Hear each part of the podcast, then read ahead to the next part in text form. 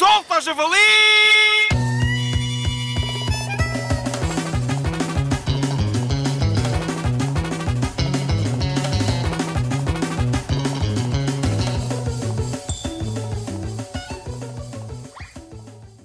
Boa tarde. Hoje teremos um debate entre dois portugueses, sendo que Sofia Souza defende a ideia de que Portugal deveria ser parte de Espanha e Carlos Cardoso apoia a situação atual como a ideal.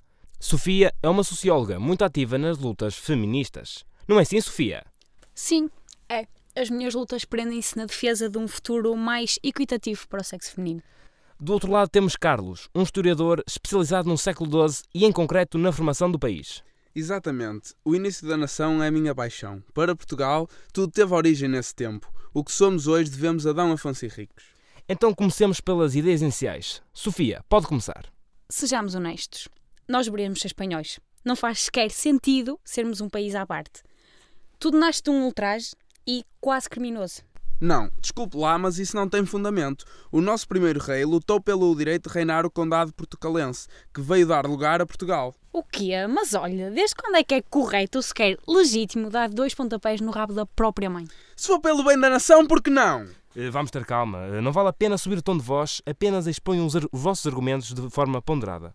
Ó Sousa Martins, mas ó Sousa Martins, vê ela começou! Oh meu, tu és mesmo queixinhas. Mas eu nem me chamo Sousa Martins. Epá, concentrem-se no debate. Vão lá. Ah, mas agora não se chama Sousa Martins a todos os moderadores que estão presentes em debates em que existem gritos? Claro que não. Epá, continua esta parvo... eh, debate, debate, assim é que é. Ah, então nós andamos anos e anos a lutar contra a violência doméstica, mas de repente achamos aceitável sermos portugueses com base neste flagelo. Nós temos que ser espanhóis.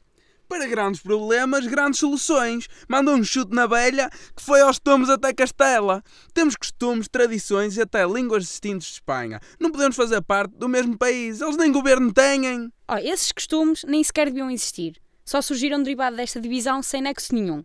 Isso do governo era algo a resolver pelo António Costa. Ele lá se arranjava com uma geringonça. Mas repare que até sem governo eles têm o gasóleo mais barato. Pá, terei de usar o meu argumento mais forte. Nós somos um povo que gosta muito de ver a bola, em especial os só de letra, a equipa de Ciências de Comunicação da Faculdade de Letras da Universidade do Porto, que por acaso até contratou um guarda-redes de qualidade estratosférica neste último mercado. Vá, vá, você tem razão. Ele é mesmo espetacular, mas já chega de publicidade. Eh, Peço desculpa. Então o argumento é o seguinte: se o Sporting nem contra o Rio Ave se safa, imagina o Campeonato Espanhol. Isso entristecia, segundo estatísticas não oficiais, cerca de 3,5 milhões de pessoas. Aquela gente já anda deprimida. Dessa forma, arriscámos-nos a ficar com a maior taxa de suicídio do mundo. Ok, convenceu-me. Tem toda a razão. Não podemos correr esse risco. Desculpem-me, sportinguistas. Como podem ver, mais uma vez o poder do futebol uniu duas visões totalmente contrárias. Aceita argumentos dos outros, debata ponderadamente e nunca de maneira a criar quesílias. Só assim pode ser feliz na passagem pela vida, caro ouvinte. Quem diria que seria o Sporting, um clube completamente dividido, a salvar Portugal? Aprenda aí a unir ao varandas. Solta, javali!